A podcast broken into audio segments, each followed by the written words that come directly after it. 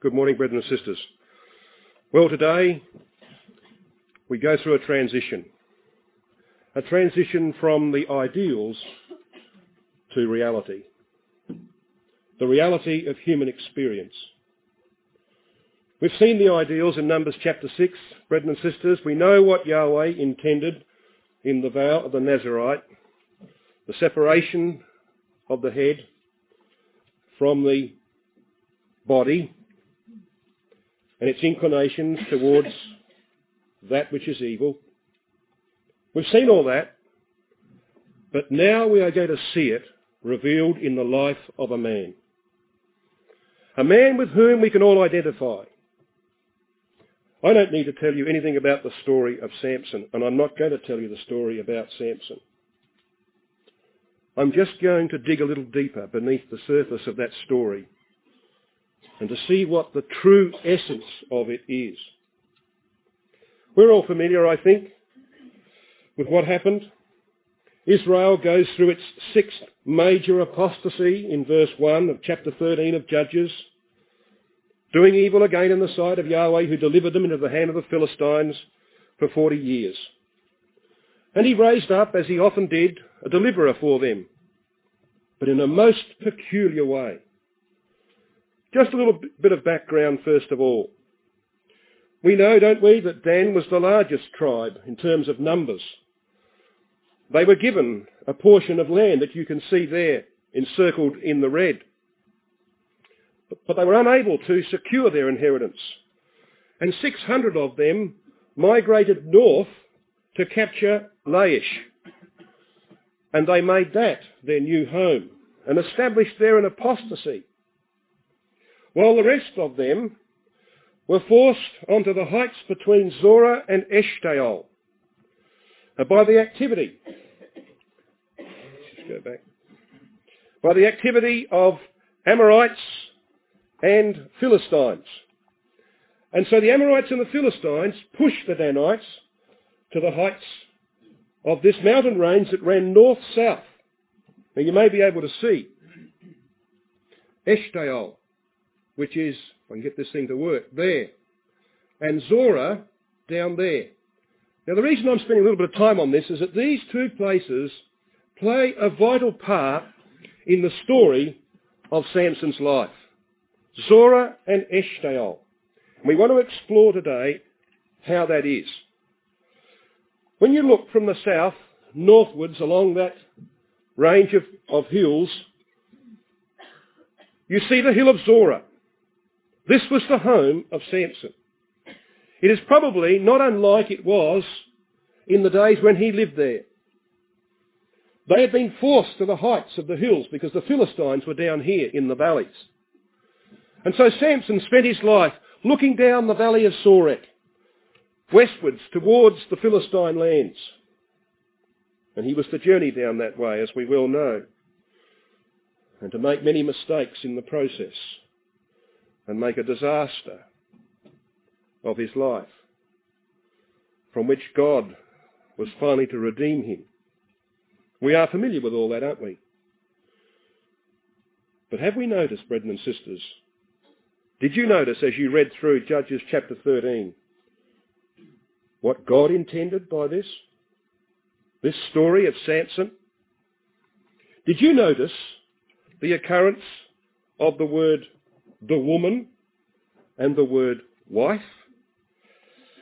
When you look at the text in Judges 13, you find this, that the word Isha, the word for woman in the Old Testament, occurs 14 times in Judges chapter 13. 14 times. And there's a consistency here which we don't always get in the, in the translation. Isha, with no article, occurs seven times in the chapter and is always translated wife. And I think it's a valuable exercise, and you'll see why it's valuable in a moment, to actually go through and to highlight the occurrences of this term. The term the woman and the term wife. So wife is the word Isha without the definite article. But the word Ishtar with the definite article occurs seven times in the chapter and is always translated the woman. Now that's interesting because you see, brothers and sisters, what this is telling us is that God, who doesn't give Samson's mother a name, wanted us to see in her something very special. And what we are going to see in her is that she was the true Nazarite in the family of Samson. Though he was born a Nazarite unto God from the womb, she was the true Nazarite. She was the one who never let God down. There's only one occasion when she went to the land of the Philistines with her son. She never went again. She never went to his wedding. She never compromised her principles ever again. And we're going to see who she represents. Seven, by the way, is the covenant number. And the subject here in Judges chapter 13 is the covenant that God made in the Garden of Eden. Genesis chapter 3 and verse 15. That's why you see Samson's mother is not given a name. She goes nameless because God wants to see, wants us to see in her his part in the atonement. His part in the redemption of mankind. And what we have in the raising up of Samson was an attempt by God to reveal to Israel the work of his son. Samson was supposed to be a type of the Lord Jesus Christ. But you see, he failed, just as you and I would have failed had we been chosen for that task, because there was only ever one who could do that work. Perfect obedience is not possible for any other. And Samson proved that only too well. And if you're like me, you don't find it hard to identify with this man. So here he is, set forth as a type of Christ, but his mother turns out to be the true Nazarite in the story. Now if you think there's nothing in Numbers, the fact that we've got this phrase, the woman, occurring seven times, and the other, the other translation of Isha without the article seven times. You think there's nothing in Numbers? Just have a look at this. That word Isha occurs 13 times again in Judges 14 and 15. And it's always in reference to the Philistine girl that Samson married. And 13 is the scriptural number for rebellion. We know that from Genesis 14 verse 4. They served Chedorlaomer for 12 years and in the 13th they rebelled. Nimrod was the 13th from Adam. And his name means, we will rebel. And Samson was rebelling in the matter of the woman, the Philistine woman. Hence the Spirit memorializes that rebellion by the use of Isha 13 times in chapters 14 and 15. And so, we look, brothers and sisters, at Genesis 3.15. Now you know this passage as well as I do. You don't even need to turn it up. You can quote it.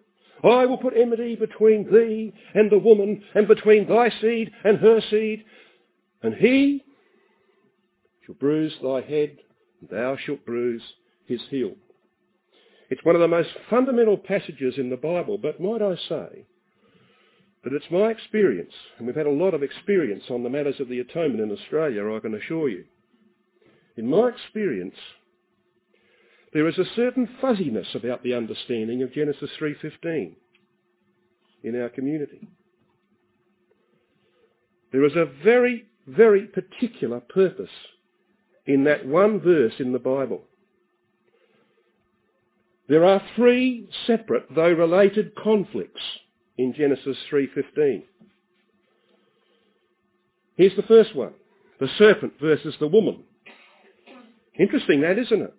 We know what the serpent represents, the carnal thinking which man adopted and which Adam has passed on to all his posterity, that we are born with, that our natural thinking is amoral, that it's not towards God, it's towards the earth. We know that only too well. But when God came to choose a symbol to represent his thinking, he chose the woman. And we say there are reasons for that, yes. The woman had upheld the divine law when the serpent said, Hath God said? She said, This is what God has said. She upheld that law and then she was deceived. Her eyes were closed and she was led into sin through the, through the excitement of passion.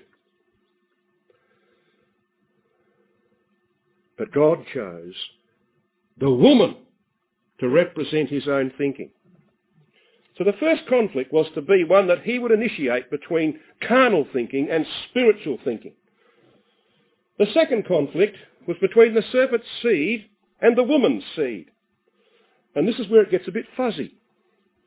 You ask someone, someone who's been taught for baptism in Australia, and sometimes you get the answer, usually you get the answer, well this is, you know, the, the serpent seed is uh, those who, who think like the serpent, and the woman's seed are those who think like God, and there's a conflict between them. Well, there's no doubt, brothers and sisters, that that is involved. But that's not what Genesis 3.15 is saying. It's not about us. We come in the picture down the track. This is about the conflict between Christ, the woman's seed, and those who opposed him. Because it next says, he, and in the Hebrew it's masculine singular. He shall bruise thy head. So we come to the third conflict. And that conflict is between the woman's seed and the serpent. Not between the woman's seed and the serpent's seed, but between the woman's seed and the serpent. And it's the Apostle Paul in Colossians 2.15. And by the way, if you want a New Testament exposition of Genesis 3.15, you will not do any better than Colossians 2, verse 15. I wish there was time to explore that. Where the apostle points out that he made a show of them openly, publicly, triumphing over them in himself. That's where the battle was fought by the woman's seed against the serpent. In himself. The conflict was between those two ways of thinking to which he was related by birth of Mary into the race of Adam and by birth from God, having been given thereby a mind, a superior mind, a mind that could be in tune all the time with the things of God and absorb everything his father told him that he might overcome perfectly the power of the serpent within, which we can't and we don't. And that's why Samson was a failure. But God wanted to set forth these wonderful things in him. And so we come back to the record of Judges 13. And if you go through that chapter, notice this in verse 3. The angel of Yahweh appeared unto the woman and said to her that she was not to partake of wine or strong drink. She was to be a Nazarite because the child that would be born to her would be a Nazarite from the womb. Why did she have to be a Nazarite? Because this is about Genesis 3.15. She represents the mind of God in this transaction. And so, brothers and sisters, we are told at the end of verse 2 that Manoah's wife was barren and bare not. It would have been sufficient to say she was barren, but to say that she bare not, emphasizing that fact tells us that the child to be born was to be born by the power of the Spirit. Just as our Lord Jesus Christ, in fulfillment of Genesis 3.15, was to be born by the power of the Spirit. As it were, man was to be excluded from redeeming himself.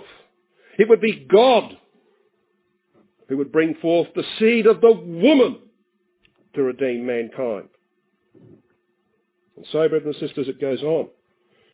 It says in verse 5, For lo, thou shalt conceive and bear a son, and no razor shall come on his head. For the child shall be a Nazarite unto God from the womb. I want you to notice what the angel says, because the woman adds something to that a little later on. And he shall begin to deliver Israel out of the hand of the Philistines. And the woman, verse 6, came and told her husband and recounts the story. And towards the end of verse 7, she says this, For the child shall be a Nazarite to God from the womb to the day of his death. The angel didn't say that. Because you see, brethren and sisters, the angel knew that this typical setting forth of Genesis 3.15 would be a failure because no man apart from Christ himself could be or would be a Nazarite unto God from the day of his birth to the day of his death. She added that. And Manoah entreated Yahweh that the angel might return. God hearkened, verse 9, to the voice of Manoah. But to whom did the angel come? Did he come to Manoah? No. Look at verse 9. And the angel of God came again unto the woman. And verse 10 says, the woman made haste and ran. And Manoah in verse 11 arose and came after his wife and said to the angel, Art thou the man that spakest unto the woman? Now, if you'd made a f- couple of phone calls to my wife to tell her something very important, and she had passed the message on to me, and the next phone call that came through, my wife picked it up, and she said, hang on, I'll go and get my husband. And I came to the phone, and I said to you on the phone, are you the one that rang the woman?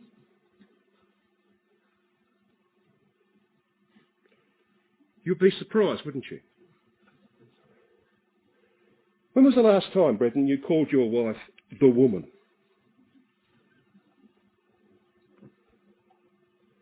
We don't do that, do we? But Manoah says that. He calls her the woman. You see, the Spirit wants to emphasize this fact. She represents the divine mind in this transaction. And so we know what happens. The message is relayed to Manoah, and certain things go on. We Haven't got time for all that. We've got to come down to verse 24. And the woman bare a son and called his name Samson brilliant sunlight after the face of the angel that she had seen. And the child grew, and Yahweh blessed him. Where have you read those words before? They are redolent, aren't they, of the birth of Christ. The woman bare a son, and the child grew, and Yahweh blessed him. That's where our mind's supposed to be, you see. And the Spirit of Yahweh began to move him at times. So, brethren and sisters, we find ourselves now in a very important verse. Because this is about the principles of Nazariteship. In the Hebrew, there is no equivalent in the text for the phrase at times in verse 25. To move him at times is the Hebrew word payam. It means to tap, to beat persistent persistently, hence thrust or impel or agitate, and Rotherham translates it to urge him to and fro. So the Spirit of Yahweh comes into the life of this young boy, this man, teenager perhaps. And it begins a process of urging him to and fro. I've been through that. I'm still going through that. When the truth came into my life, brothers and sisters, when I learnt what was right, there was set up in my mind an agitation of spirit against flesh and flesh against spirit. And I was urged to and fro. The spirit would urge me this way, and the flesh would fall back this way, the spirit would urge me this way, and it would fall back that way. That was Samson's experience. He was impelled to and fro by the intervention of God in his life. Payam occurs five times in the Old Testament. That's not many. It's in Genesis 41 verse 8 and Daniel 2, 1 and 3, where it refers to kings, Pharaoh and Nebuchadnezzar, who were troubled by divinely bestowed dreams, urged to and fro, so to speak.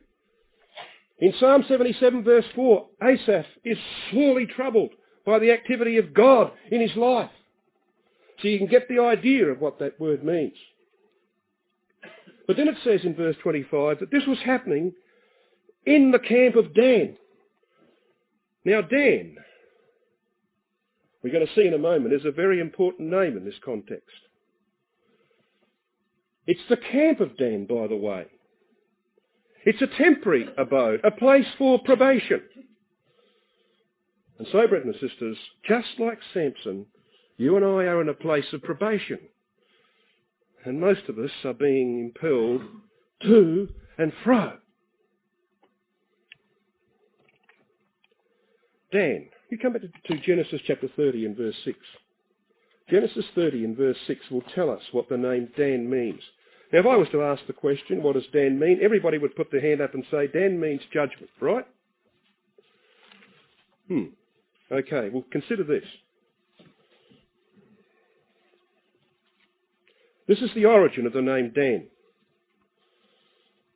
Rachel, who had given her handmaid to Jacob, says in verse 6 of Genesis 30, God hath judged me, and hath also heard my voice, and hath given me a son, therefore called she his name Dan. Is she saying that God judged her? In the sense of judgment, we understand that word? What inflection does Rachel put on that name Dan? What's the prominent idea that she has in mind? She's in a contest with her sister, Leah. You know, there's this competition between Leah and Rachel to produce children to Jacob. What she's saying here, brothers and sisters, is that God had chosen her. That's the form of judgment she's talking about. It's about choice. So the connotation of that name is choice. Now think of that in relation to what we have here in Judges 13 verse 25. The Spirit of Yahweh is urging Samson to and fro in this camp of probation to make choices. He's got to make a choice between flesh or spirit. What's it going to be? Because the spirit urges him this way and his flesh urges him back that way. What's your choice, Samson? And it says it's between Zorah and Eshtaol. Between. Very intense form in the Hebrew. In fact, it is said that there's only two or three occurrences of this intense form. Three, if you include Judges 13.25. One of them is Genesis 1 verse 4, which says, and if you have the same margin in your Bible as mine, this is what it says. And God saw the light, that it was good. And God divided between the light and between the darkness. That's an unusual way of couching something, isn't it? But what it's telling us is that light and darkness can never meet. One expunges the other. They are total opposites, mutually exclusive. So when we read in Judges 13:25 that it was between Zorah and between Eshtaol, there's an emphasis in the Hebrew there between these two places. And we need to explore what they mean. Hence, Samson was compelled by the activity of God in his life to make choices between flesh and spirit, we say. How do we arrive at that? Well, let's have a look at Zorah. Zorah, which by the way back in verse 2 was the home of Samson's father, means a wasp, as stinging. And the word is translated hornet in Exodus 23:28, Deuteronomy 7:20, and Joshua 24 verse 12. Have a quick look at Exodus 23. In Exodus 23 verse 27 we read this. I will send my fear before thee, he says, having told him that the angel would lead Israel into the land and will destroy all the people to whom thou shalt come. And I will make all thine enemies turn their backs unto thee, and I will send hornets. There's, there's our word. A wasp as stinging. Zara, the root, to scourge, to strike down. I will send hornets before thee, which shall drive out the Hivite, the Canaanite, etc., from before thee. I will not drive them out from before thee in one year, lest the land become desolate. By little and little, verse 30, I will drive them out from before thee. That, brothers and sisters, was God's way of telling Israel that they would get their inheritance little by little. They would have to struggle because they, like you and me, would be urged to and fro between flesh and spirit and have to make some choices throughout their life, but little by little they would push the Canaanite out of the land and secure their inheritance. Some people think this is a reference to a Pharaoh. Forget it.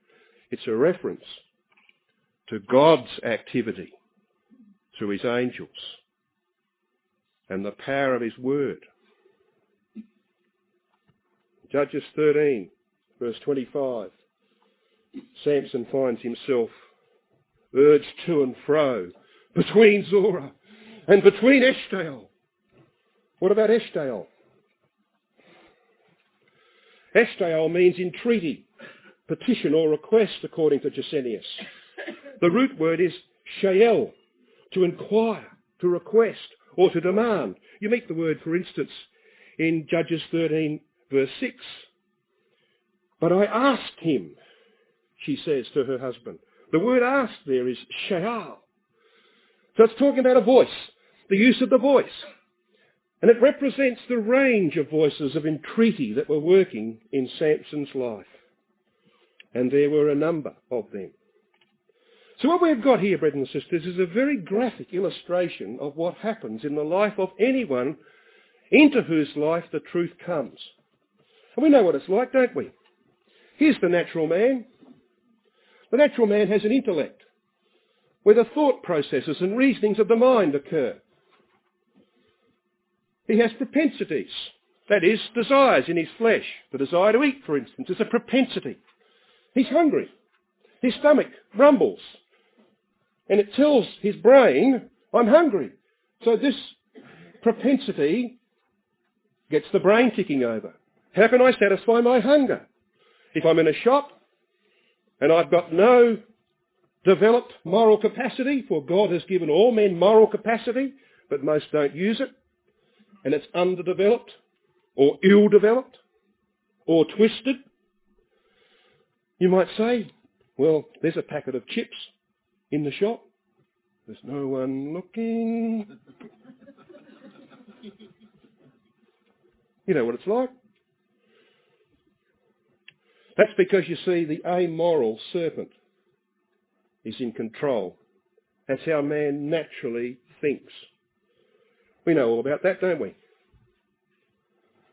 And Paul says, before we came to the truth, we fulfilled the desires of the flesh and of the mind. But the truth changes all that, doesn't it? The truth brings about a new situation where the moral capacity is developed. And it has an effect upon the way our mind thinks. The thinking process is governed by morality, put in there by God. So when the propensities and other passions of the flesh rise up, our brain says, that's carnal. Thus it is written. Crucify. That's how it works. That's what we call a conscience. I haven't got time to go into that, but Romans chapter 2, verses 12 to 16 is an excellent exposition of conscience, a suneidesis, as you can see down there. A suneidesis, a knowing with oneself, one's own witness. There's another voice in the, in the head, isn't there? There's a natural voice all the time, but there's another voice there that God's put there. Thus it is written. And so we are able, to some degree, to overcome. That's what was going on in the life of Samson. There was this oscillation between flesh and spirit. The flesh never gives up. It's always bringing up, as it were, passions and desires. And the mind naturally wants to feed them. And Samson found that, brothers and sisters. You have a look at Judges chapter 14. Because you see, this oscillation in Samson's life is quite graphic. I'm just going to have a look at two of these. You might want to list these and have a look at them in, in your own time. In my Bible, I have different colours for each of these things. The activity of Eshtaol, the voices that worked in Samson's life and which brought him undone, and the activity of the Spirit, Zorah. Have a look at it. Judges 14. We know what he did. He went down to the land of the Philistines in verses 1 and 2. Came back home and said to his mum and dad, I want to marry a Philistine girl. And they said to him, son, you, you're a Christadelphian. Christadelphians don't marry outside the truth. You know that. You've been taught that from childhood. What are you doing, boy? Come on, please. But he wouldn't listen. Why wouldn't he listen? What voices were at work, apart from those of his parents? Well, we are told that in verse 2. He says, Now therefore get her for me to wife at the end of the verse. Then his father and his mother said, Is there never a woman among the daughters of thy brethren, among all thy people, that thou goest to marry? an uncircumcised Philistine? And Samson said unto his father, Get her for me, for she pleaseth me well. There was a strong passion working within the man. The voice of the serpent was much louder than the voice of the Spirit. He was being motivated by carnal desires. The beauty of a Philistine girl. But what happens? Verse 5. Then went Samson down and his father and his mother to Timnath and came to the vineyards of Timnath. And behold, a young lion roared against him. And the Spirit of Yahweh came mightily upon him. And he rent him as he would have rent a kid and had nothing in his hand. But he told not his father or mother, which was a disaster. How can you rend a lion into pieces? You see, the voice of carnality was speaking to him in verses 2 and 3. But then the Spirit gets involved and he strikes down the lion, who, by the way, was typical of the Philistine girl that he wanted to marry. She would have torn him to shreds, and she nearly did. See the oscillation? Turn the page. Verse 15. You know the story as well as I do. 15 to 18. He tells a riddle. His wife lays all over him, day after day after day, appealing to him. Her voice is there. Samson, if you love me, you will tell me the secret. Please, Samson. And she uses all the wiles of the woman. And the voice is constant. Samson, come my way. Come here. Tell me. You ever heard that voice before? And he gives in to it. Until verse 19. And the Spirit of Yahweh came upon him, and he went down to Ashkelon, killed 30 Philistines and brought their garments, and went away in the heat of his anger. You've got Eshtaol in verses 15 to 18. You've got Zorah in verses 19 and 20. And it goes on like that, brothers and sisters. I haven't got time to go through all these. Chapter 15, you'll see the contrasts. They're all there. We've got to come now very quickly to the story of chapter 16 and Delilah. He goes down to the valley of Sorek. That's what he would have seen as he looked down from the hill of Zorah to the valley of Sorek. And he went down there, and Eshtaol and Zorah happen all over again. Sorek means a vine. From the root redness, a vine stock producing purple grapes for the best wine. He's a Nazarite. He's going to the very home of the vine. And he meets Delilah. Her name means languishing, to, to slacken, to be feeble. And get, I get a picture in my mind of this woman, just sort of, you know, a beautiful woman, but just so languid. Come in, Samson.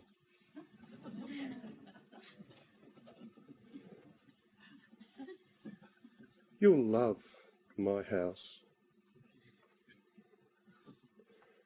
And after a while, Samson is. Yeah, okay. You see it, can't you? I don't know about you, brothers and sisters. When I read the Bible, I try and create pictures. I try and put myself there. In this story, I'd like to stay out of it. Because I know what would happen if it was me. And we know what happens, don't we? Verse 16. She pressed him daily with her words. Eshtaol was at work. Entreaty. All the time. Trying to find out his secret. Why is he so strong? Why can't she capture him? She urged him, says Rotherham, with her words continually. This idea of this word pressed is to compress and hence to oppress, to distress. And all of those things have their part in Samson's experience here. She urged him, it says, and his soul was vexed unto death. So he makes the choice of Adam in the garden. He makes a choice for death. Why would you do that? Adam did it for the same reason. The voice of a woman, now imbued with carnality. What a shocking story that is. But how, how, how typical it is of human nature. Eshtaol has prevailed, brethren and sisters, hasn't it, in the life of Samson? But it doesn't remain that way. We read that in verse 22, locked up in the Philistine prison, his hair began to grow again after he was shaven. When a Nazarite completed his vow, his hair was shaven off. Samson had failed his vow of Nazariteship. His hair was shaven off. He had to make a new start. He had to go back to Taws and begin all over again. his hair began to grow. I wish sometimes my hair would grow, but his hair began to grow.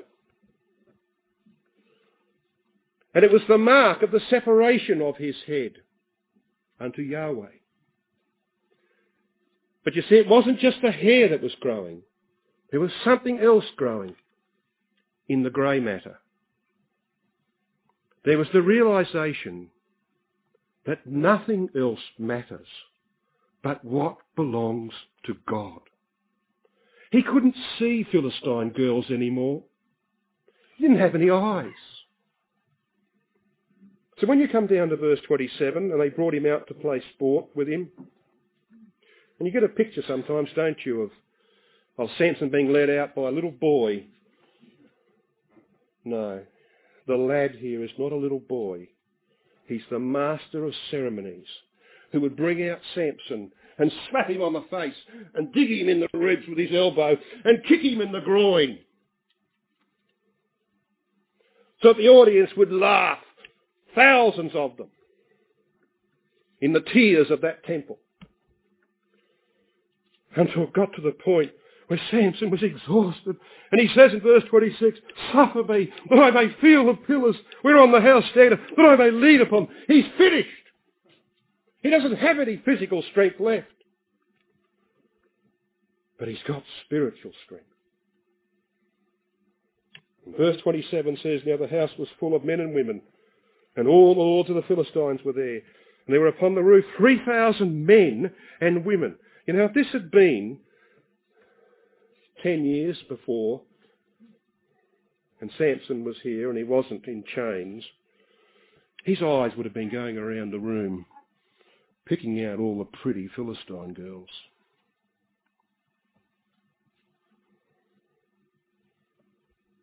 But now he can't see them. Men and women are the same to him now. They're all his enemies.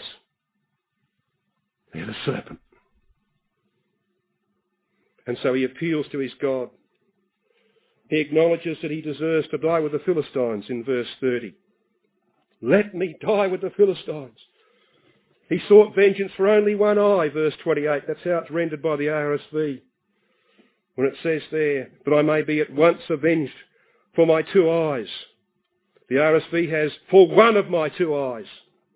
He knew he deserved to be crippled and he only wanted one eye. And he slew more Philistines in his death than he did in his life. The record says in verse 30 at the end. And where does he end up, brothers and sisters? Well, this is fascinating. He ends up being buried between Zorah and Eshtaol. Read verse 31.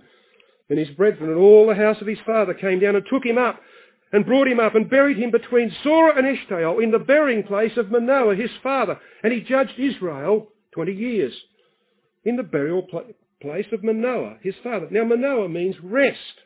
The root signifies a resting place, a state or condition of rest. So here's the man who began life as a teenager being impelled to and fro like this. He was troubled throughout his life. But now, brothers and sisters, he's still, he's dead. He's at rest. That activity is finished. He's waiting for the resurrection. And what? What is it that has been the power of his life in the moment of his death? It says he is buried in the burying place of Manoah, his father. And we are told in chapter 13 verse 2 that Manoah was a man of Zorah. So yes, he was buried between those two towns. But to which was he closer in death? Zorah. And finally, the Spirit was victorious in the life of Samson. May it be, brothers and sisters, that we, as we endeavour to apply the principles of Nazariteship in our life and experience the failures sometimes that Samson experienced, may it be that finally we might be with him in Zorah, the Spirit having prevailed.